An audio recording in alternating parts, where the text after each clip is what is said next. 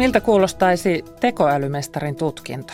Sellainen ehdotus löytyy raportista Suomen tekoälyaika. Ja tuo raportti puolestaan on ensimmäisiä askelia matkalla, jossa Suomesta tehdään tekoälyn soveltamisen kärkimaa. Tässä ajantasassa on vieraana Suomen tekoälyohjelmaa valmistelevan ohjausryhmän puheenjohtaja Pekka Alapietilä. Tämän jälkeen tekniikan meille Suomin keinoin me piipahdamme kauppatorilla. Suomessa vierailulla olevan Britannian prinssi Williamin ohjelmassa on tänään vierailu presidentin linnassa. Puhumme myös miehittämättömien ilma-aluksien lennättämisen säännöistä. Itärajalla niillä on kuljetettu savukkeita rajan yli. Ja keskiviikkoiseen tapaan olla vallattomasti valtiopäivillä. Minä olen Kati Lahtinen. Tervetuloa ajantasan seuraan.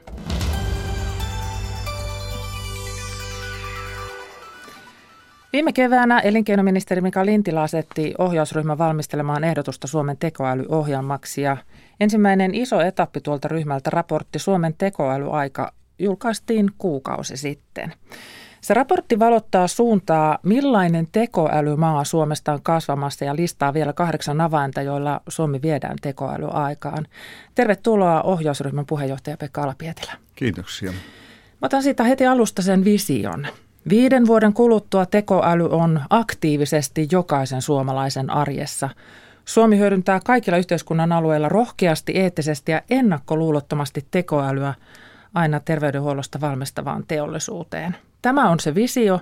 Minkälaisesta tilanteesta me lähdetään tavoittelemaan tätä kuvaa? Suomi lähtee myös tällä alueella hirveän hyvästä positiosta. Kansainvälisen konsulttiyrityksen tekemän laajan tutkimuksen mukaan Suomi on tällä kertaa ei paalupaikalla, mutta kakkosena Yhdysvaltain jälkeen, mitä tulee siihen potentiaaliin, jonka tekoäly mahdollistaa Suomelle, kun osaamisen oikein käyttää. Ja tämä meidän toinen sija e, juontaa juurensa siitä, että meillä on e, teollinen elinkeinorakenne sellainen, että meillä on ehkä muita enemmän ää, niin kuin ei-kuluttajabisneksiä, jotka sillä tavalla ei tule heilutetuksi kansainvälisten tekoälyyn muun muassa keskittyvien jättien toimesta. Meillä on erittäin korkea osaamistaso ja koulutus. Meidän julkisen sektorin digitalisaatiokyvykkyys on poikkeuksellisen korkea, samoin kuin meidän tietovarannot, jotka ovat jo houkutelleet paljon kansainvälisiä yrityksiä Suomeen. Tämä, tämä datan määrä, sitä on kiitelty ja sitä on osattu jo hyödyntääkin. Että siitä löytyy esimerkiksi sitä esimerkkiä, että mitä meillä jo nyt on. Siitä löytyy monia esimerkkejä, hämmentäviä esimerkkejä, joita me emme ehkä, jos emme tee tarpeeksi niin kuin tutkimusta, mitä muualla maailmalla on saatavilla, niin emme ehkä osaa arvostaa sitä datamäärää ja sen datamäärän – niin kuin iällistä pituutta, kattavuutta ja tällä hetkellä myös Suomen lainsäädännön mukanaan tuomia mahdollisuuksia hyödyntää dataa toisiokäytössä yritysten tekoälytoiminnan pohjana. Me puhutaan tulevaisuudesta, tulevaisuudesta, mutta sitä tulevaisuutta tehdään jo nyt, niin mitä meillä nyt jo on? Mitä olisi sellaisia konkreettisia esimerkkejä? Jos katsotaan meidän arkea, mm. Niin tänä päivänä, jos ja kun käytämme älypuhelimia, niin meillä on siellä erilaisia digitaalisia avustajia, assistentteja, jotka puheen tunnistaen tulevat ehdottamaan meille palveluja. Jos me liikumme isoissa, laajoissa, korkeissa rakennuksissa, kone, hissit ylipäätänsä ovat jo hyödyntäneet pitkään tekoälyä – luulenpa jopa Ylen Areena tällä hetkellä käyttää tekoälyä suositellessaan ohjelmia katsojille. Uutisvahti ainakin tekee Uutisvahti sen. tekee näin. Terveyspuolella dio, diagnostiikkaan liittyy paljon ää, tekoälyulottuvuuksia, jotka auttavat lääkäreitä tekemään oikeita ratkaisuja. Ja pelit, pelipohjaiset opetusohjelmat, kaikki nämä jo tänä päivänä auttavat meitä tekoälyn toimin. Niin meillä on esimerkiksi sellaisia terveyssovelluksia jo, että, että potilas voi kirjata oireensa ja, ja kone, keinoäly siis tekee sen ensimmäisen suosituksen siitä, että mitä tulee tehdä. Kyllä ja jopa voidaan sanoa niin, että meillä tulee julkisen sektorin toimesta varmaan ensi vuoden puolella jo sellainen ää, virtuaaliassistentti, jonne soittaessa voi vaan kertoa, että nyt päätä särkee, ei tarvitse edes kirjautua sen kummemmin sisään ja, ja silloin tehdään oirearvio ja tämän voi tehdä 24 tuntia, seitsemän päivää viikossa ja tällä tavalla saa palautetta, kuinka vakavasta asiasta on mahdollisesti kysymys. No entäs tämä aikajänne, kun se visio oli viiden vuoden päähän, niin mitä kaikkea ehti viidessä vuodessa tapahtua? Riittääkö meidän mielikuvitus edes siihen? Ehm, viisi vuotta on tavallaan lyhyt ja pitkä aika. Kun miettii tekoälyn historiaa ja, ja kuinka pitkältä ajalta on jo kyetty näkemään tämän tyyppisen toiminnan edut, niin me mennään 60 vuotta taaksepäin Alan Turinin, englantilaiseen tiedemieheen. Suomessa professori Kohonen teki erittäin merkittävää neuroverkkotutkimusta, josta on sitten poikinut paljon osaamista ja jälkikasvua Suomeen. Ja nyt me ollaan varmaan semmoisessa pisteessä, jossa niin tietokonekapasiteetti, sen suorituskyky, erilaiset tietovarannot, tietokannat ja ohjelmistot kykenee muodostamaan jo sellaisia sovelluksia, joilla on merkittävää vaikutusta niin yritysten kuin meidän, meidän tavallisten ihmisten elämässä, jolloin viiden vuoden aikana tulee kyllä tapahtumaan paljon. Tähän mennessä tekoäly ja, ja keinoäly on näkynyt meillä robotteina ja se robotisaatio on ollut se ajatus, että tähän suuntaan mennään. Tehtaat ja työ muuttuu koneiden tekemäksi ja sitten se ensimmäinen huoli on ollut se, että, että työ katoaa, mutta katoaako työ? Työ pääasiallisesti muuttuu. Robotisaatio on niin kuin valmistamon teollisuuden osalta vain yksi pieni osa tekoälyteknologioita, yksi viidestä tällä hetkellä, ja, ja sen osuus itse asiassa, jos katsotaan tekoälyteknologioita, on alle 10 prosenttia, jolloin niin kuin oppivat järjestelmät ää, ja, ja, ja niin kuin koneen näkö ja virtuaaliassistentit on ehkä tietyssä mielessä jopa keskeisemmässä roolissa. Töitä tulee tietyssä määrin häviämään. Tekoäly on kuin uusi sähkö. Sähkö aikanaan, kun Tesla ja Westinghouse – 1895 laittoivat liikkeelle sähköistämisen aallon, niin se muutti yritysten kilpailukyvyn, mistä se syntyy. Se muutti julkisen sektorin tavan toimia ja, ja se muutti myös työtä ja, ja, ja miten työ tehdään. Ja samalla tavalla tekoäly tulee tekemään asioita, jotka eivät välttämättä ole niin mielenkiintoisia ja joissa sen teo, tekemisen rutiini voidaan tekoälyn avulla kääntää apu älyksi tai tukiälyksi meille, jotta osaamme sitten siltä pohjalta tehdä parempia päätöksiä ja parempia näkemyksiä. Ja tämän tyyppinen työ, jossa rutiiniasiat ovat suuressa roolissa, tulee tietyiltä osin häviämään, mutta ehkä vielä keskeisemmin työ tulee muuttumaan monen meidän kohdalla, että meidän tueksemme ja avuksemme tulee tekoäly ja meidän pitää oppia käyttämään sitä. Esimerkiksi autoissa. Esimerkiksi se tulee autoissa. sinne ja jos se nyt ei navigoi, niin se auttaa sitten, autot kulkevat jo itse siis ilman kuljettajaa. Ja kerroit Pekka Alapietilä, että olit taksikuskin kanssa puhunut tekoälystä tänne tullessa. Puhutteko autoista vai puhutteko jostain muusta? No me puhuttiin sekä autoista. Hän kysyi, että tulenko mahdollisesti puhumaan radion slassista. Tällä kertaa en, vaan vaan tekoälystä, jolkoonkin, että SLAS on hyvin aiheen ja, ja ohjelman arvoinen. Ja hän kertoi omia kokemuksiaan. Hän oli juuri ostanut uuden auton ja, ja tässä autossa hän huomasi, että kun hän oli käyttänyt navigaattoria ja, ja oli ajanut riittävän monta kertaa samantyyppisiä matkoja, niin navigaattori itse asiassa alkoi suositella hänelle sillä hetkellä nopeinta reittiä, joka auttoi häntä. Samoin kun hän käytti avusteista ohjelmaa pysyväkseen oikealla kaistalla. Jos sitten kävi niin, että hän, hän vähän ää, ajautui sivuun, niin ratti positiivisesti ravisti hänet takaisin hereille. Että tässä on vain muutamia käytännön esimerkkejä. Ratti positiivisesti ravistaa hereille kuulostaa ihanalta toiminnalta ää, tekoälylle. Nyt kun Pekka Lapietilä mainitsit sen slassin, niin keinoäly on siellä ja tekoäly on tänä vuonna siellä erittäin suuressa roolissa. Kyllä.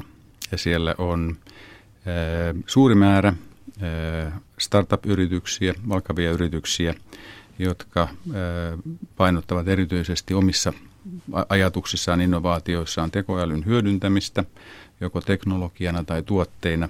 Ja se, mikä on ilahduttavaa, niin siellä on suuri määrä suomalaisia startup-yrityksiä, lähes 80, jotka ovat listanneet tekoälyn osaksi sitä heidän osaamistaan, jolla he haluavat muuttaa maailmaa. Osa sitä, mitä tämä raporttikin on, että muuttuisimme kärkimaaksi.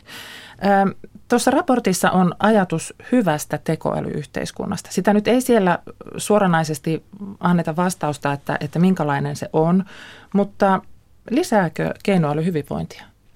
Kyllä keinoäly antaa mahdollisuuden lisätä hyvinvointia merkittävällä tavalla.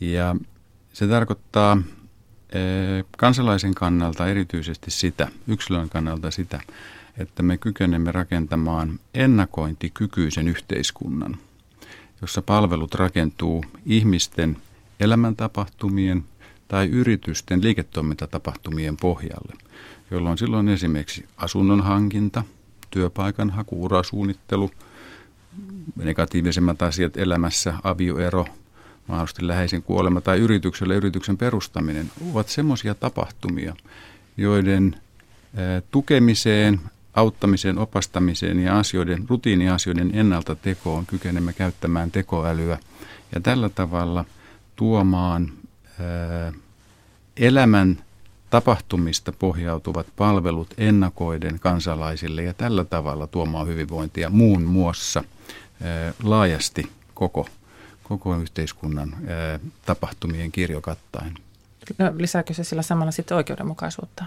Sillä tavalla lisää oikeudenmukaisuutta, että kun tekoäly pitää huolen rutiiniasioiden ja kaikkien tietojen yhteenvedosta ja ennakoinnista, niin silloin esimerkiksi unohdukset tai ennakkotieto tai ky, ky, kyky arvioida erilaisia vaihtoehtoja, mistä voi tehdä päätöksiä, niin nämä kaikki tulee tarjotuksi yhteneväisesti ja yhdenmukaisesti kaikille.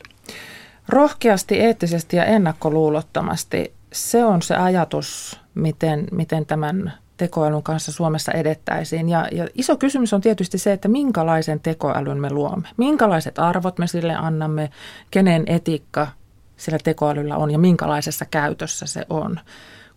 Onko etiikka tässä se, joka tulee perässä vai pitääkö etiikan olla se, joka johtaa? Etiikan pitää tulla rinnalla. Tekoälykehitys menee niin hurjaa vauhtia eteenpäin, että meidän kellotaajuuden niin yritysten puolella, julkisen sektorin puolella kuin yhteiskunnan puolella ymmärtää kehityksen nopeus ja sitten pitää huoli, että me olemme sen puoli askelta viikossa muita edellä. Tarkoittaa sitä, että meidän, meidän pitää tehdä kokeiluja. Meille tulee epäonnistumisia, mutta kun me teemme kokeiluja ja pilottejen kautta ja ymmärrämme nopeasti, mikä toimii ja mikä ei, meillä on mahdollisuus korjata. Ja tämän rinnalla pitää eettisten ulottuvuuden kulkea koko ajan ja, ja, ja sieltä hakea niitä ratkaisuja, joilla me rakennamme kokonaisvaltaisen, eettisesti hyvin toimivan yhteiskunnan, jossa tekoälyä kyetään hyödyntämään kaikkien meidän – iloksi ja hyödyksi. Eli se yksi uhka, mikä ajatellaan usein, että, että se tekoäly rupeaa ohjaamaan meidän toimintaa, niin si, siinä ei vielä olla siinä pisteessä, koska siellä on kuitenkin se ihminen, joka tekee sitten tarvittaessa sen suunnan muutoksen, jos se tarvitaan, jos huomataan, että tämä ei toimi.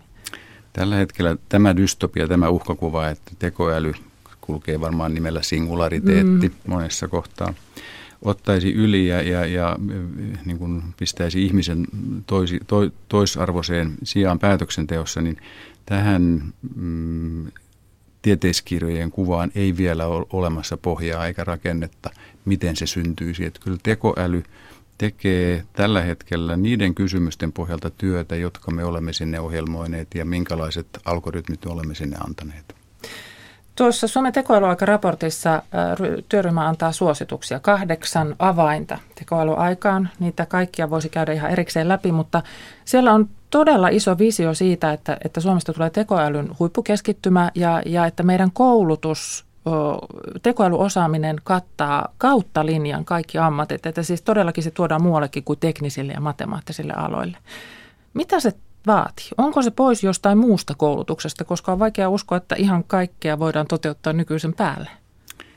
Tekoäly, hyvä tekoälyyhteiskunta sen lisäksi, että se tarkoitti yksilöille erilaisia asioita, joissa he saavat palveluja. Se tarkoittaa myös sitä, että yhteiskunta pitää huolen osaamisen ajan tasalla olemisesta.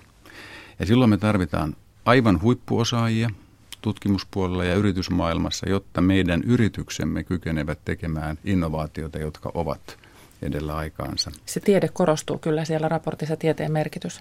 Mutta sen lisäksi on yhtä tärkeää, että me kykenemme käyttämään tekoälytyökaluja. Aikanaan piti opetella käyttämään sähkötyökaluja.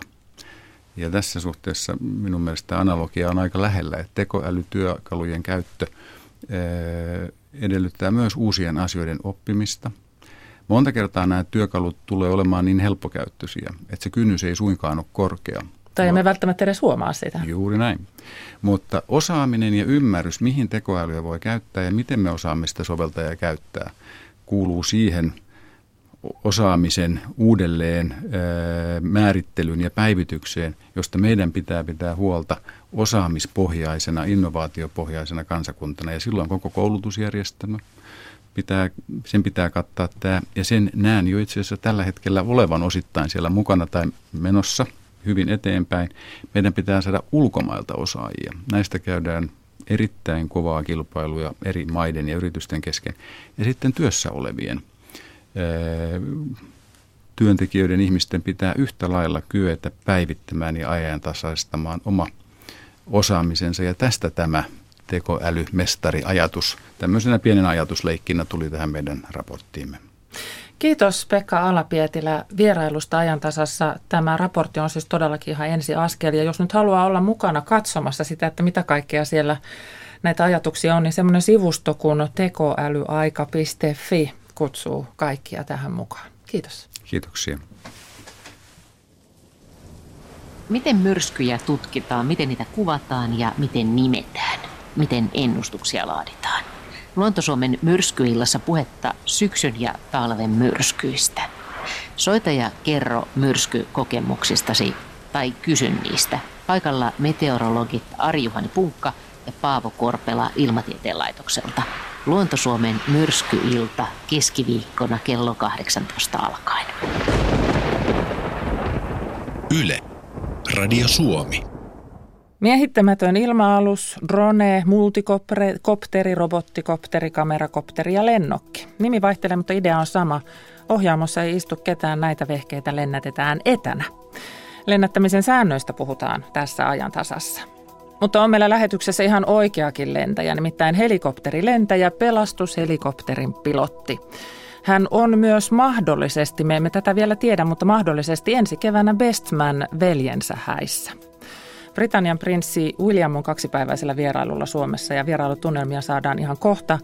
Vallattomasti valtiopäivillä puhutaan tänään muun muassa kansanedustajien sopeutumiseläkkeestä. Mutta siis Britannian prinssi William aloittaa tänään kaksipäiväisen vierailunsa Suomessa. Hän on juuri saapunut presidentti Linnaan presidentti Sauli Niinistön vieraaksi. Linnan edustalla on myös toimittajamme Mira Stenström. Mira, miltä siellä näyttää? Täällä on alta sata henkeä paikalla, näin arvioisin. He ovat tässä presidentinlinnan edustalla tämän autotien toisella puolella turvallisesti katsomassa tuon prinssi Viljamin saapumista. Hän saapui aivan muutama minuutti sitten mustan auton kyydissä hyvin tummennettujen lasien takaa sen verran näkyy, että hän hyvin, hyvin hienoeleisesti vilkutti väelle. Tämän jälkeen auto kurvasi tuonne presidentinlinnan pihalle. Siellä presidentti Sauli Niinistö prinssi Williamin kohtasi. He kättelivät. Sen jälkeen pari kääntyi ja vilkutti kansalle. Ja tämän jälkeen he menivät sisälle. Eli kovin pitkästä todellakaan yleisön tervehdyksestä ei ollut kysymys, vaan aivan pari sekuntia he vilkuttivat yleisölle ja tietenkin yleisö vilkutti takaisin. Prinssi William ja presidentti Sauli Niinistö siirtyivät tuonne linnaan sisälle keskustelemaan, että tätä vierailua tosiaan isännöi tasavallan presidentti Sauli Niinistö. Prinssi Williamin ohjelmasta on kerrottu etukäteen se, että tänään siihen ohjelmaan kuuluu Ice Hearts nuorisotyöhön tutustumista jäähallissa.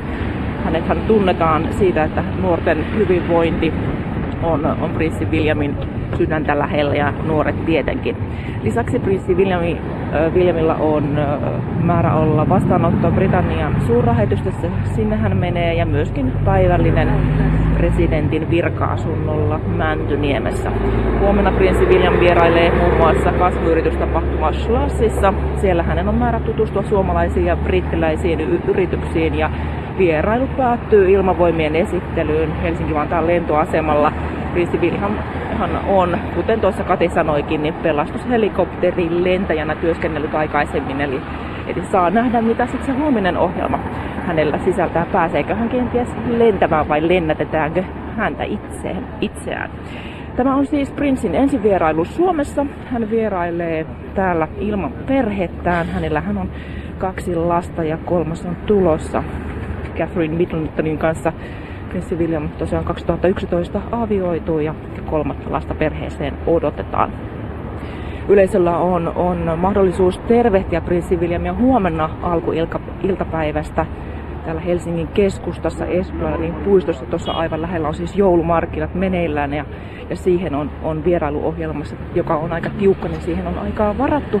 Mutta jo nyt tosiaan niin kuin kerroin, niin täällä presidentin linnan edustalla on, on väkeä. Tätä tulee koko ajan on tullut lisää. Olisiko tässä sellaisen karkeasti arvioiden noin vajaa sata ihmistä. Ja tässä nykäisin hihasta helsinkiläistä Ritva Liejumäkeä sinä olet ilmeisesti tullut tänne jo hyvissä ajoin. Kyllä, pari tuntia olen täällä kaupungilla pyöriskellyt ja katsellut joulu, jouluvaloja ja kauppatorilla käynyt. Ja odotin, että näin vilauksenkaan Viljamista ja odotus palkittiin. No miltä hän näytti? No ää, mitä nyt näin takapäin, takapäin näin hänestä vähän se vilauksen, mutta pitkä, komea mies, äitinsä näköinen ja sieltä tosiaan auton takapuol- taka, takapenkiltä hän hyvin vienosti vilkutti ihmisille. Vilkutitko Ky- takaisin? Kyllä vilkutin. Odotin vielä, että olisi tullut tuonne parvelle, mutta ei. Ehkä parempi näin kylmällä säällä, että pysyttelee sisätiloissa. Niin ei vilustu, kyllä. vaikka varmasti hänelle on kyllä tuttua tällainen vähän sateinen ja vi- viileä sää, nimittäin Helsingissä on tällä hetkellä aika hyytävä tuuli. Kyllä, olen huomannut.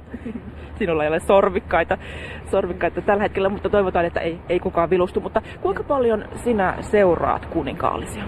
No jonkin verran, että en, en voi sanoa, että nyt kovin aktiivisesti, mutta, mutta nyt kun oli mahdollisuus tulla tänne katsomaan, niin halusin ehdottomasti tulla. Millä tavalla seuraat?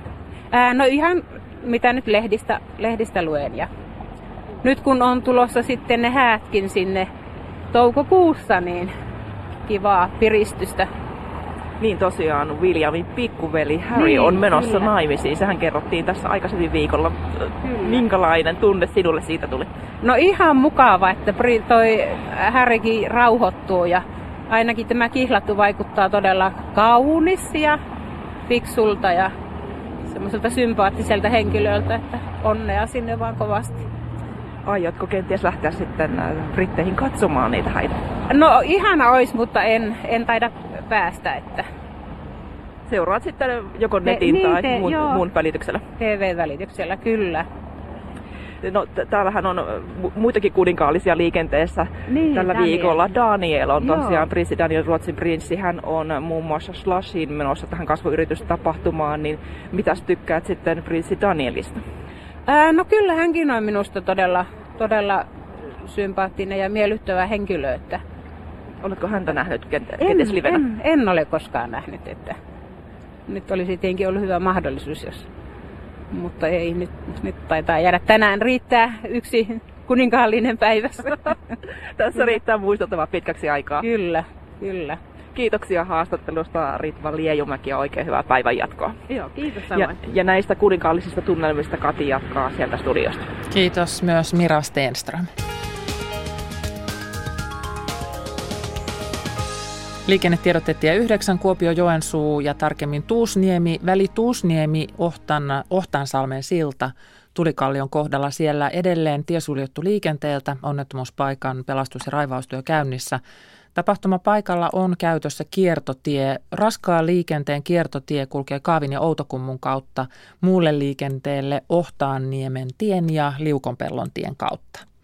Siis tie 9, Kuopio Joensuu ja Tuusniemelä väli Tuusniemi Ohtaansalmen silta tuli Kallion kohdalla edelleen onnettomuuspaikan pelastus- ja raivaustyöt käynnissä. Tapahtumapaikalla on käytössä kiertotie. Raskaan liikenteen kiertotie kulkee Kaavin ja Outokummun kautta, kiertotie muulle liikenteelle Ohtaanniemen tien ja Liukonpellon tien kautta.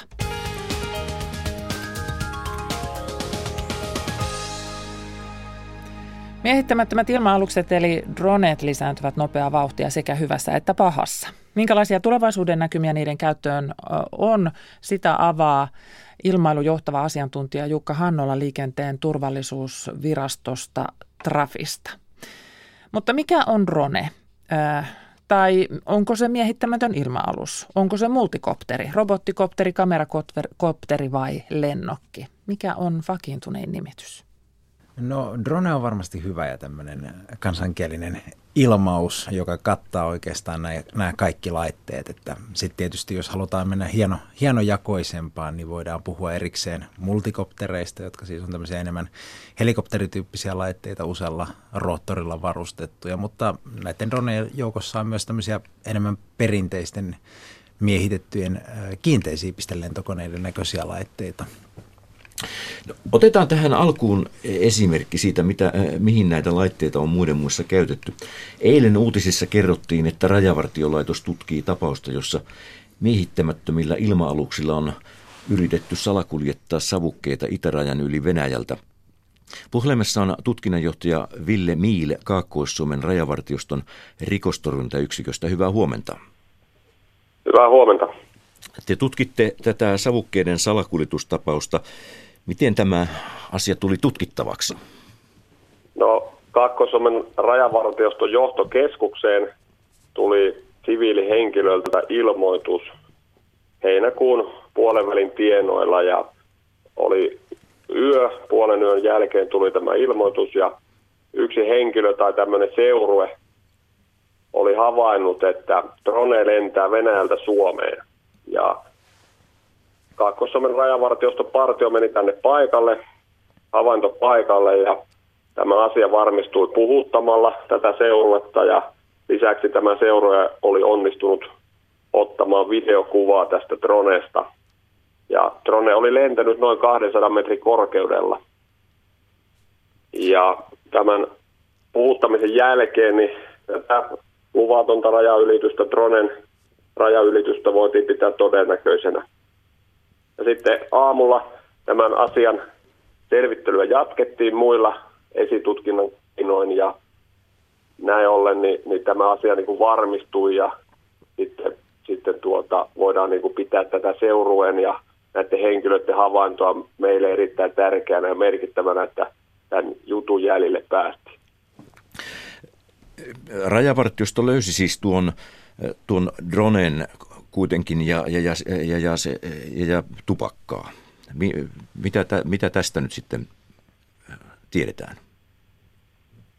No, täällä alueella tehtiin myöhemmin sitten seuraavina päivinä tämmöistä maasto- ja alueetsintää ja tässä yhteydessä niin metsästä löytyi drone, joka oli sinne pudonnut ja tässä droneessa oli savukepaketti kiinnitettynä ja savukepaketissa oli kaiken kaikkiaan niin 15 kartonkia savukkeita ja tämän lisäksi niin samalta alueelta löytyi kaksi samanlaista, samankokoista 15 kartongin savukepakettia, eli kaiken kaikkiaan siis 45 kartonkia löytyi. Ja tämä yksi savukepaketti painoi hieman alle 4 kiloa. Aika, aika iso määrä. Miten iso tämä teitä, teidän löytämänne drone oli? Ää, se oli hieman alle puolitoista metriä, voisiko sanoa tämmöinen siipien väli tai väli, väli tässä ja että, että tota, kahdeksan moottorinen tai kahdeksan roottorinen. Eli, eli ihan voidaan puhua ää, isosta tai reilukokoisesta droneesta. Tutkinnan alettua olette saanut muitakin vihjeitä rajan yli liikkuneista ilma-aluksista tai siis tällaisista droneista. Millaisia havaintoja on tullut? Kyllä, kyllä näin on tota, tällaisia tietoja ollaan saatu.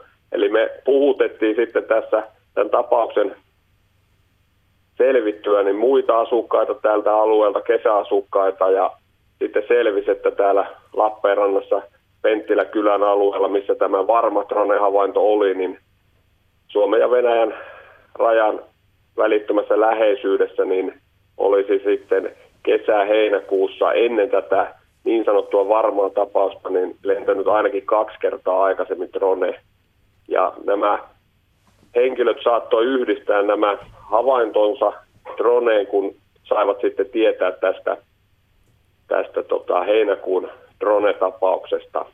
Ja asukkaat oli ajatellut, tai kesäasukkaat, että tämä ääni tai mitä olivat havainneet öiseen aikaan esimerkiksi, niin, olisi liittynyt rajavartiolaitoksen normaaliin valvontatoimintaan, mikä tietysti on ollut aivan luonnollista ja, ja tällaista tavanomaista, kun ollaan rajan läheisyydessä. Ja lisäksi sitten tässä syksyn aikana yksi havainto on saatu tuolta Kaakkois-Suomen rajavartioston valvonta-alueen pohjoisosista Parikkalasta, ja siellä olisi ollut mahdollinen drone-havainto Suomen puolella, ja, ja tätä asiaa on myös selvitetty. Ja tässä on yksi syy, että miksi sitten eilen rajavartiolaitos ja tulli päätti, anteeksi, päätti tätä asiaa tiedottaa, että saataisiin havaintoja tai mahdollisia havaintoja saataisiin muualta tästä meidän alueelta. Oletteko saaneet ketään kiinni? Anteeksi? Oletteko saaneet ketään kiinni tästä, tästä tässä äh, savukkeiden salakuljetustouhussa? No, tähän rikosepäily ja esitutkinnan aikana, niin tähän tapaukseen ei olla otettu ketään kiinni, että ei olla saatu siis. Millaisia vihjeitä te toivotte yleisöltä? Ää, kaikenlaiset vihjeet kiinnostaa meitä ja, ja niitä voi antaa meille soittamalla esimerkiksi tuonne kaakkois rajavartioston johtokeskukseen tai sitten eilisessä tiedotteessa ollut meidän rikostorjuntayksikön sähköpostiosoite voi sinne niitä kirjoittaa ja, ja luonnollista on, että kaikki nämä tiedot, mitä saadaan, niin käsitellään luottamuksellisesti ja sitten pyritään selvittämään tämän toiminnan laajuutta. Tutkinnanjohtaja Ville Miil, Kaakkois-Suomen rajavartiostosta. Paljon kiitoksia. Kiitos ja hyvää päivänjatkoa. Kiitos. Johtava asiantuntija Jukka, Han, Jukka Hannola liikenteen turvallisuusvirastosta Trafista. Miltä kuulostaa tällainen tapaus? No, on useassa yhteydessä sanonut, että näiden laitteiden mahdollisuudet on lähes rajattomat. Siinä on mielikuvitus ainoastaan rajana, mihin kaikkea näitä, mihin kaikkea näitä laitteita voi käyttää. Ja tämä on nyt valitettavasti se negatiivinen puoli myös tästä mielikuvituksesta. Näitä tällaisia droneja myydään yhä enenevässä määrin sekä huvi- että hyötykäyttöön. Niin jos nyt ajatellaan sitten jotain myönteistä puolta muuta kuin savukkeiden salakuljetusta, niin mitä, mitä hyötykäyttöä esimerkiksi ajatellaan trafin näkökulmasta, niin, niin, niin voisi olla ja, ja, ja jonka te ehkä toivotte yleistyvänkin? No meillähän ammatikseen drone-toimintaa harjoittavat rekisteröidään, rekisteröidään Trafissa ja, ja tuota, meidän tilastoista käy ilmi, että tietysti valokuvaus, kaikenlainen mediaan liittyvä toiminta, videokuvaus erittäin yleistä näillä droneilla. Kaikki muukin, mitä voi kameralla tehdä, erilaiset rakenteiden tarkastukset, tuulivoimalat, mastot, muut hankalasti päästävät kohteet, siltojen rakenteet – erittäin paljon tehdään tämän tyyppistä tarkastusta ja sitten lisääntymään päin on sitten vähän, vähän vaativammatkin operaatiot, eli erilaiset päästöjen valvonnat, niin kuin esimerkiksi laivojen, tehtaiden päästöjen valvonnat, sähkölinjojen tarkastukset, että käytännössä, että kun vaan pystyy riittävän pienen sensorin mittalaitteen kameran rakentamaan, niin ei muuta kuin koneen pohjaan kiinni ja tekemään töitä. Näin ilmailujohtava asiantuntija Jukka Hannola liikenteen turvallisuusvirasto Trafista. Toimittajana tuossa oli Sakari Kilpelä. Kirjallisuuden Finlandia-palkintojen voittajat julkistetaan parhaillaan ja se tiedetään jo, että Tieto Finlandia saa Riitta Kylänpää teoksestaan Pentti Linkola, Ihminen ja legenda. Yle Areenassa voi seurata tuota, tuota lähetystä. Siellä on siis suora striimaus menossa Finlandia-palkintojen jakotilaisuudesta. Lasten ja nuorten kirjallisuuden Finlandia ehdok, voittajan valitsee Anna Puu ja kaunokirjallisuuden Finlandia-ehdokkaan Elisabeth Rehn. Tuon Tieto Finlandia-ehdokkaan valitsi Matti Rönkä ja se siis meni Riitta Kylän päälle. Kerromme näistä tämän päivän aikana, mutta nyt on aika mennä vallattomasti valtiopäiville. Yle uutisoi maanantaina kunnanjohtajien palkoista. Moni heistä saa enemmän palkkaa kuin pääministeri. Ja nyt sitten eduskunnan valtiosalissa äh, johtajien palkoista muun muassa keskustellaan Jakke Holvaksen kanssa. Ja siellä on Jakke ja kolme kansanedustajaa. Täällä ollaan valtiosalissa. Sanna Lauslahti kokoomuksesta, Heli Järvinen vihreistä ja Kari Uotila vasemmistoliitosta. Tervetuloa kaikille tänne vallattomille valtiopäiville. Kiitos ja, ja hyvää iltapäivää. On muuten valtiosalissa jo kuusi, pakko kertoa kuulijoille, mm-hmm. ihan komean näköinen. Puhutaan tänään johtajien palkoista, mutta otetaan ensin yksi päivän uutinen, nimittäin se koskee turvallisuuspolitiikkaa. Suomalaisten NATO-myönteisyys on hiukkaseen vähentynyt. Maanpuolustustiedotuksen suunnittelukunta julkisti tänään kyselynsä tulokset. Myönteisesti NATO-jäsenyyteen suhtautuvien määrä on pudonnut viime vuoden 25 prosentista 22 prosenttiin. Mietin tässä, että rinnalle voi asettaa Ruotsissa juuri tehdyn kyselyn siellä jäsenyyden kannattamista, jäsenyyden hakemista kannattaa kannatti 44 prosenttia. Miten te tulkitsette tätä suomalaisten NATO-suhdetta? Hanna Lauslahti, Sanna Lauslahti.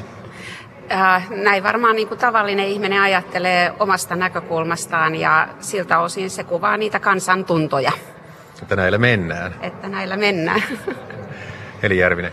Musta tämä kuvaa aika hyvin sitä, että ihan niin kuin meidän selvityksissäkin on huomattu, että suurin turvallisuusuhka on ihmisten eriarvostuminen.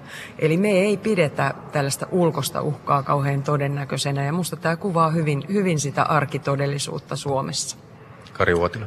No, vasemmistoliitto on johdonmukaisesti ollut NATO-liittoutumista vastaan ja siinä mielessä tämä tietysti eräällä tavalla ilahduttaa, mutta samalla se kyllä yllättää, kun ajatellaan, minkälainen valtava niin kuin eräällä tavalla propagandamylly on tässä, että kuinka meidän turvallisuustilanne on heikentynyt ja kuinka meillä ollaan melkein sodan, sodan partaalla ja tällä tavalla ja aika korkea-arvoiset henkilöt liputtaa Naton puolesta, niin minä kyllä nostan hattua Suomen kansalle, että se säilyttää kylmän viileän harkinnan ja viksun kantansa edelleen.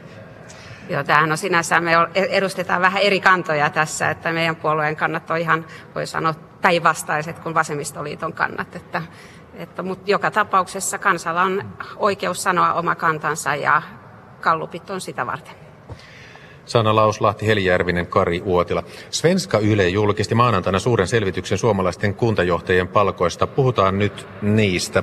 Siellä oli yksi tämmöinen hämmentävä juttu, että yrittäjämyönteinen Pyhtään kunta maksaa omalle kunnanjohtajalle kuukausipalkan lisäksi tulospalkkiota erikseen määritellyistä tavoitteista, niin ajatusleikki. Eh, vaikuttaisiko se eduskunnassa teidän työn tehoon, jos myös te kansanedustajat saisitte kuukausipalkan lisäksi kansanedustajan työstä tulospalkkiota? Tämä on oikeastaan hirveän hauska ajatusleikki ja omalla tavalla meillähän on sisälle rakennettuja tulospalkkiojärjestelmä, että jos me emme hoida asioita kansan toivomalla tavalla tai edes sillä lupaamalla tavalla, niin ei ole takeita siitä seuraavasta jatkokaudesta. Eli meillä on neljän vuoden välein aina tämä tulospalkkiokausi, jossa mitataan, mutta sinänsä jos miettii niin omaa kansanedustajatyötä, niin usein tekee itselleen ne tavoitteet ja siltä osin mittarina on se, että onnistuuko niiden tavoitteiden kanssa ja ne tavoitteet lähtee juuri siitä, että mitä olen luvannut äänestäjille. Mutta että tämä ei aiheuttaisi sitä, että olisitte toistenne kurkuissa täällä ei se aiheuta sitä, mutta kyllä se, jos, jos toi on lähtökohta, niin silloin se kyllä tarkoittaa sitä, että hallitus ei ole tulostavoitteita tavoittanut, kun luvattiin, että koulutuksesta ei leikata ja juuri siitä on leikattu.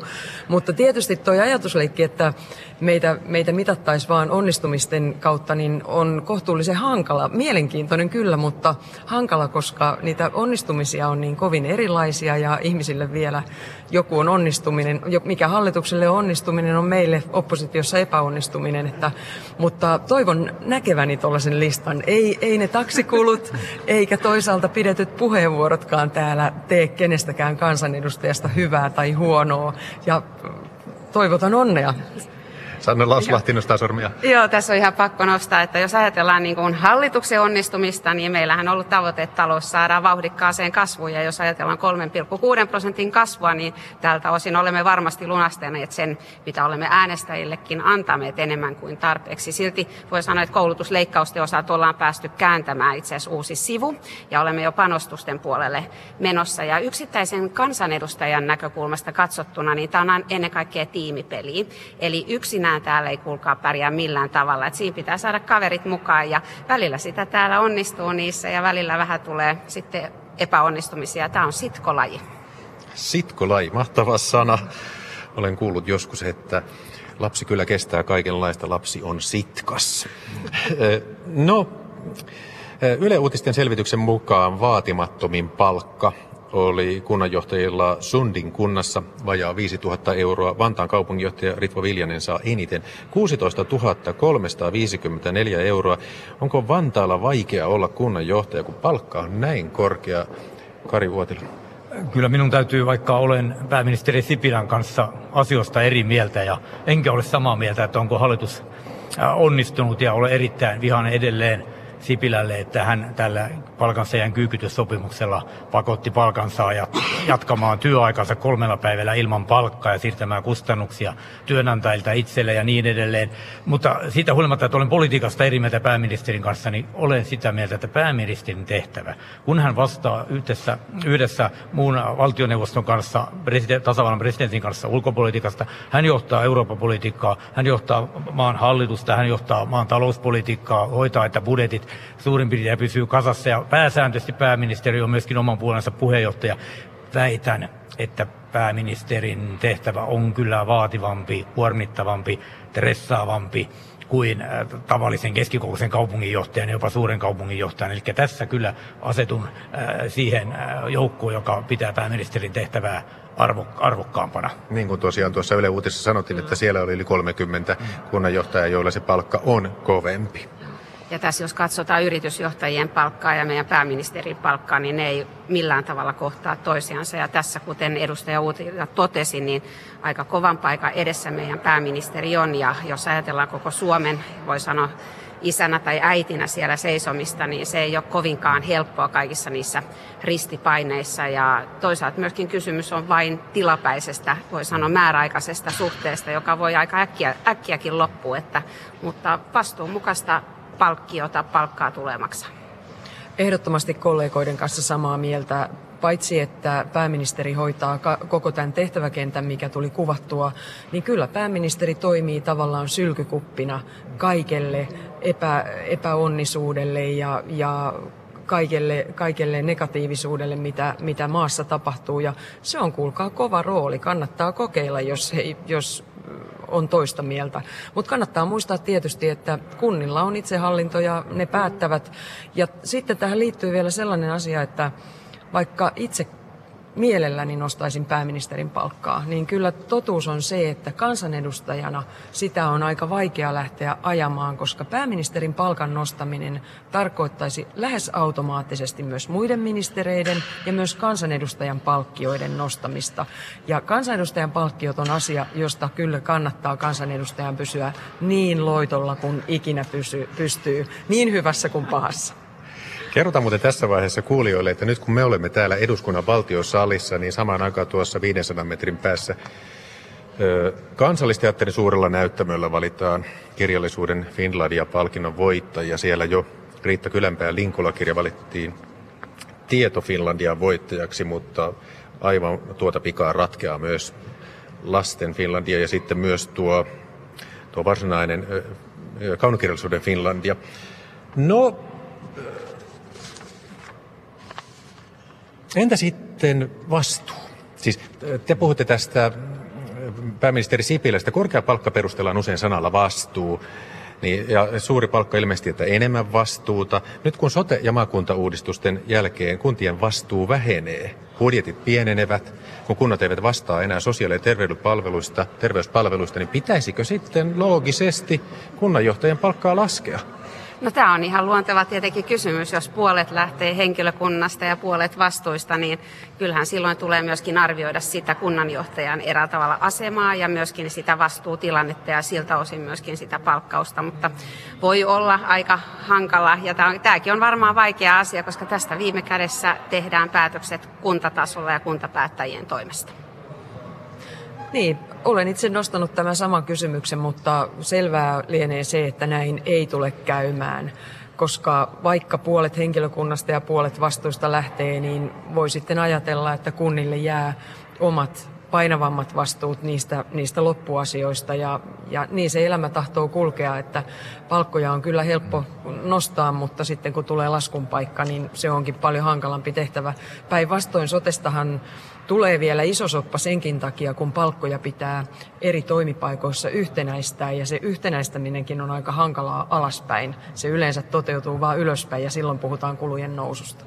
No olen tästä ihan samaa mieltä, että vaikea varmaan alaspäin on mennä, mutta totean tämän perusteen, että kun sote tulee, niin varoitan nyt kuitenkin tässä myöskin hallituspuolueen edustaja Lauslahtea siitä, että taitaa käydä niin, että sitä sotea ei tule ja näitä, näitä palkanalennuspainita ei taida sen kautta tulla, että tämä taitaa kaatua tämä sekä sote että maakunta uudistus tässä vielä, mutta katsotaan. No hei, kunnanjohtajan korkea palkkaa voi perustella vertailulla muiden kuntien johtajiin. Se on yksi tapa. Sitä voi perustella sillä tavalla, että verrataan kunnan muihin työntekijöihin, jotka ovat siinä lähellä Julkisuudessa on puhuttu myös järjestöjohtajien palkasta, kun Teollisuusliiton puheenjohtaja Riku Aalto sai lähes 6000 euron palkankorotuksen. No siinä oli syynä, että se, että liittojohtajat saavat nykyään enemmän muualla, vähän tämä sama perustelu. Toisaalta Aallon vastuu aidosti lisääntyy, kun teollisuusliitosta tulee liittojen yhdistyessä suurempi, eli 220 000 jäsentä. Eli siinä käytännössä vastuu lisääntyy. Mutta sitten on tämä signaali kansalle. Eli millainen signaali se on liittoon kuuluville tavallisille keskipalkkaisille? No, jos minä aloitan, kun duunaritaustaltani olen, niin pidän kyllä tätä aika lailla huonona pelisilmänä, että tällä tavalla tehtiin. Että vaikka totta on, että liitto kasvaa ja vastuut lisääntyy, mutta siinä tilanteessa, kun duunarit ovat todella joutuneet kikikyykytyksen kohteeksi, joutuneet jatkamaan kolmella palkattomalla päivällä työaikansa, eh, lomarahaleikkaukset julkisella puolella ynnä muuta, niin, ja palkkakorotukset on kahdeksi vuodeksi teollisuudessa vain 3,2 prosenttia, niin kyllä tämä erittäin huono signaali on. Ja olisi nyt pitänyt ehkä odottaa kuitenkin se, että minkälaiseksi ne tehtävät muodostuu ja minkälaiseksi ne vastuut muodostuu ja miten tämä uusi liitto rupeaa pyörimään. Eli ajoitus ja pelisilmä kyllä pikka, pikkasen petti, vaikka aina niitä vertailukohtia voidaan tietysti hakea ja niillä tällaisia korotuksia perustella, mutta ymmärrän täysin kyllä lattiatason ja pajatason duunareiden närkästyksen tässä tilanteessa. Ju, juuri näin, kuten edustaja Uotila totesikin, että on aika vaikeaa. Meillä on aika rajut ollut kuitenkin näiden meidän ihmisten, voi sanoa. Siellä on hoitajia, opettajia ja muita vastaavia, joita on otettu myöskin niin kuin meidän lomarahoja ja tämä muut kikysopimuksen osuudet, niin kyllä siinä kohdin täytyisi niin olla näyttämässä mallia, että tilannetajun puutetta tässä kohdin tilannetajun ja pelisilmän puutetta ilman muuta. Tämä tilanne olisi ollut paljon hygienisempi kuin silloin, kun teollisuusliittoon lähdettiin tekemään ja puuhaamaan. Olisi sovittu jo siitä, kun tiedettiin suurin piirtein, mitkä vastuut ja tehtävät tulee oleen, tiedettiin jäsenkunta ja sen määrä. Jos silloin olisi sovittu, että tämä pesti pitää sisällään nämä vastuut ja tästä pestistä on tällainen palkka. Ja silloin hakutilanteessa jo kaikki hakijat olisivat tienneet, mistä on kyse. Ja se olisi ollut paljon helpompi myöskin silloin näiden liittojen jäsenille, kun olisi ollut tiedossa koko kuva. Nyt se tulee juuri tilanteessa, jossa kaikki muut joustaa ja antaa periksi ja joiden palkat vähän jopa notkahtaa ja se, se ei näytä hyvältä. Niin ja nyt tässä on kunta neuvottelut vielä kesken. Sielläkin varmasti tavistyöntekijät nyt saavat lukea Ylen uutisten kunnanjohtajien palkoista. Miten hän mahtaa vaikuttaa? Pitäisikö teidän mielestä nyt kunta työntekijöiden palkkoja nostaa. Kerrotaan ihan sen verran vielä, että tässä tehtiin kunnallisalan kehittämissäätiö kysely, jossa enemmistö sanoi, että pidetään palkat samana, mutta enemmistö sanoi myös, että lastenhoitajien, sairaanhoitajien siivojen palkoissa on korotusvaraa. Sen sijaan kunnan ja kaupunginjohtajien palkat, niitä ei pitäisi nostaa. Niitä pitäisi jopa alentaa, sanoi puolet. niin, varma, varmaan peruslinja on se, että toivomme tietysti kaikille parempia palkkoja, mutta kyllä tämä tulopolitiikka ja tuponeuvottelut on sellaisia, jotka saa joku toinen hoitaa. Heillä on parhain tietämys siellä puolella, mutta me teemme parhaamme täällä, että, että tilanne pysyisi kaikille kohtuullisena ja että kaikilla palkoilla tulisi toimeen. Edustaja Lauslahti. Joo, tässä on kuten edustaja Järvinen totesi, että me, ei, me emme ole tässä kohdin osapuolia ja siltä osin alamme niin kuin puhumaan palkan palkkaan tapahtuvista muutostarpeista, niin ehkä menemme vähän sen oman toimivaltamme ylitse, mutta me voimme siltä osin katsoa, että mikä on se euron ostovoima ja minkälaista vero, verotusta me tehdään. Ja siltä osin lähteä siltä linjalta, että pyrimme keventämään verotusta, jolloin myöskin se euron ostovoima kasvaa. Kari Vuotila. tuolla salissa äsken äänestettiinkin liittyvästä sosiaaliturvamaksujen siirtämistä palkansaajien harteille. Eli me olemme osallisena tässä. Vasemmistoliitto on ainoana puolueena kikysopimusta johdonmukaisesti vastustanut ja tänäänkin äänestimme näitä siirtymiä vastaan. Minä ymmärrän täysin, emme lähde neuvomaan tietenkään julkisen puolen palkansaajajärjestöjä tässä neuvottelukierroksella, mutta mä ymmärrän täysin sen paineen, mikä tälle tuota kompensaatio kompensaatiolle on, kun lomarahat on leikattu ja työaikaa pidennetty ja niin, niin edelleen. Toivottavasti se tapahtuu neuvottelupöydässä, että sitä kompensaatiota saadaan, mutta minä kyllä ymmärrän, että sitä porukka todella hakee. Ymmärrystä löytyy. Hei, pitäisikö palata vielä näihin eh, kuntajohtajien palkkoihin? Siis eh, on olemassa mahdollisuus, että tämmöinen oikein hyvä johtaja menee yksityiselle sektorille, yrityksiin ja saa sieltä korkeaa palkkaa. Mikä teidän kantanne olisi siihen, että mihin mittaan saakka kuntien kannattaa kilpailla yritysten kanssa näistä hyvistä johtajista? Sanna Lauslahti. Täytyy sanoa, että kyllähän jokainen kunta ansaitsee sen parhaimman johtajan, koska siellä on kysymys kaikkien kuntalaisten palveluista, kouluista, päiväkodeista ja siltä osin kunnan johtaja on viime kädessä vastuussa, että se organisaatio toimii ja ne palvelut pelää ja se henkilöstö on siellä, voi sanoa tyytyväisenä, että ehkä siinä voisi lähteä siitä, että yksi kilpailukykytekijä on myös se kunnalle, että minkälainen se työyhteisö on, johon tullaan johtamaan ja minkälainen se ilmapiiri siellä on, että nykypäivänä ei pelkkä se raha, vaan myöskin se, että kenen kanssa tehdään ja minkälainen on se niin kuin erätavalla mahdollisuus olla toteuttamassa myöskin itseään. Ei, ei varmasti, ei koskaan julkinen sektori pysty niin kuin palkkakilpailussa pärjäämään pörssiyhtiöille tai äh, muille vastaaville. Että se on vaan todettava sitä tyydytystä ja siitä, sitä intohimoa siihen työhön pitää haittaa palkan lisäksi myöskin muualta. Ja mä uskon, että valtaosa kunnanjohtajista kyllä tekee sitä myöskin sydämellä eikä missään nimessä pelkästään kyllä, palkan takia. Näin, se voi. Kannattaa my- myös muistaa se, että kuntajohtajalta vaaditaan ihan erilaisia ominaisuuksia kuin yritysjohtajalta. Kuntaa ei johdeta niin kuin yritystä. Kuntajohtaja ei voi tehdä omia ratkaisujaan, vaan siellä on joka kunnassa valtuustot, jotka tekee pitkän linjan suunnitelmat ja ratkaisut. Ja se vaatii ihan erilaisia perslihaksia, jotta siinä porukassa jaksaa ja kestää ja onnistuu. Niin, tässähän Kariuotila ja Lauslahti kuuluvat ainakin Espoon valtuustoon, että teillä on tuntumaa hieman ja näette sitä touhua. On, ja oikeastaan se lähtee siitä, että muistan, kun me valittiin nykyistä kaupunginjohtajaa Mäkelää, niin me puhuttiin aika paljon rakkaudesta omaa kotikaupunkia kohtaan, niin se lähtee siitä erä tavalla, että tämä on enemmänkin kuin vain työ. Ja siihen liittyy yhtä lailla, että me kaikki niin kuin poliittiset päättäjätkin, niin me ollaan siellä koko sielumme voimin. Ja me tehdään sitä rakkaudesta sitä meidän omaa kuntaa ja kuntalaisia kohtaan. Ja näin, me, näin myöskin, että meidän kaupunginjohtaja ja on koko, voi sanoa koko sielun ja sydämen voimin meidän niin kuin kaupungin johdossa. Hei, vielä yksi kohuaihe. Tässä huomasin, että kun tulin tähän valtiosaliin, niin toimittajat haastattelivat poliitikkoja tästä sopeutumiseläkkeestä. Siis tänä iltalehdessä kokoomuksen puheenjohtaja valtiovarainministeri Petteri Orpo sanoi, että eduskunnassa pohditaan paraikaa, miten kansanedustajan sopeutumiseläkejärjestelmää pitäisi muuttaa. Se on siis täydessä mitassa 4000 euroa kuussa. Sitä saa vain, jos ei työllisty työmarkkinoilla. Ja tässä nyt on taustalla se keissi, tapaus, että Iltalehti kirjoitti maanantaina, miten kokoomuksen entinen kansanedustaja Tuija Nurmi on jo kuusi vuotta nostanut eläkettä, vaikka todistettavasti on toiminut lääkärin ammatissa eduskunta uran päättymisen jälkeen, niin Voiko tätä muuttaa?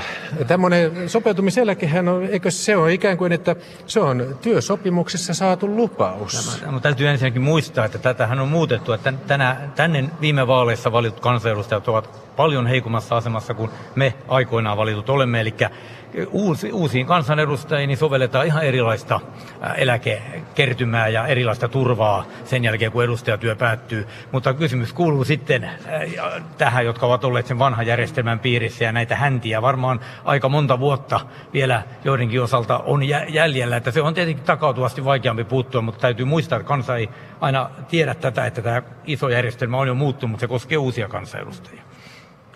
Niin, kuten sanottu, niin en kommentoi omia palkkojani, en suuntaan enkä toiseen, en hyvässä enkä pahassa. Se on ihan toinen ryhmä, joka päättää meidän palkkioista ja, ja eläkejärjestelyistä. Mutta pitäisin yleisesti hyvänä sitä, jos pääomatulot saataisiin paremmin tuloverotuksen alaisiksi ja myös esimerkiksi kuntaverotuksen alaisiksi. Se, se selkeyttäisi montaa ongelmakohtaa, muun muassa niiden ihmisten osalta, jotka nauttivat kuntapalveluista, mutta saavat tulonsa pääomatuloina, eivätkä osallistu tällä hetkellä kunta, kunnan palveluiden rahoittamiseen. Ja se olisi myös yksi ratkaisu tässä kohdassa. Sanna Lauslahti lyhyesti. Joo, syytä olisi varmaan katsoa, että minkälainen on meidän ansiosidonnainen järjestelmä ja hakea sieltä mm. itse asiassa sitä suuntaviivaa meidän kohdalta, että millä tavalla näitä eläkejärjestelmiä tehdään. Että on se kovin niin kuin vaikea hyväksyä sitä, että jos lähdetään tai, tai joudut lähtemään eduskunnasta pois, niin sitten voit saada sopeutumiseläkettä. Mä voin sanoa sinne eläkkeelle asti olo menolle asti, joten kyllä siinä on syytä pohdin, pohtia uudestaan. Juuri tuli korvaan tieto, että lasten ja nuorten kirjallisuuden Finlandia-palkinnon on voittanut Sanna Mander avain hukassa. Lyhyesti kansanedustaja, vietettekö te luette lastenkirjoja? Ky- kyllä, satukirjoja tulee välillä. Meillä on täällä päiväkodissa vierailuja ja me käytiin siellä lukemassa itse asiassa satuja. Kaikki varmaan toimittiin samalla tavalla. No minä olen lukenut pojan pojille ja kerran piti lukea melkein sata satua perään, perä perään ennen kuin pojat kävi, nuka, eli, nukahtivat. Eli kannustetaan, luetaan kaikki lapsillemme.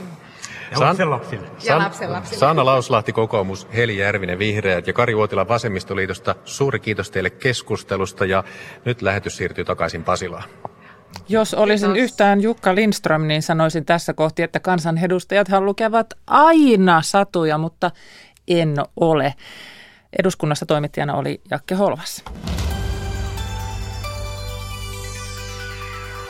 Tietokirjallisuuden Finlandia-palkinto on siis jo jaettu ja, ja lastenkirjallisuuden palkinto myös. Tuossa kello 15 jälkeen tiedetään sitten, että kuka saa sen kaunokirjallisuuden Finlandia-palkinnon. Se ei tähän ajantasan lähetykseen ehdi.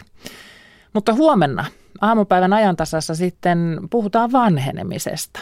Helsinki Mission tekemän kyselytutkimuksen mukaan neljä viidestä suomalaisesta pelkää, mitä vanhuus tuo tullessaan – Yli puolet täysi-ikäisistä suomalaisista pelkää myös joutuvansa olemaan vanhana yksin. Mistä pelot johtuvat ja mitä niille voisi tehdä? Ja miten me ylipäätään puhumme vanhuudesta ja suhtaudumme vanhuksiin? Aamupäivällä ajantasan vieraaksi vanhuudesta keskustelemaan saapuu Helsinki Mission toimitusjohtaja Olli Valtonen. Ja huomenna sitten alkaa myös joka vuosi paljon puhetta herättävä kasvuyritystapahtuma SLAS. Me pääsemme SLASiin huomenna aamupäivällä. Minä kiitän seurasta. Olen Kati Lahtinen. Vuorossa ovat kello 15 uutiset.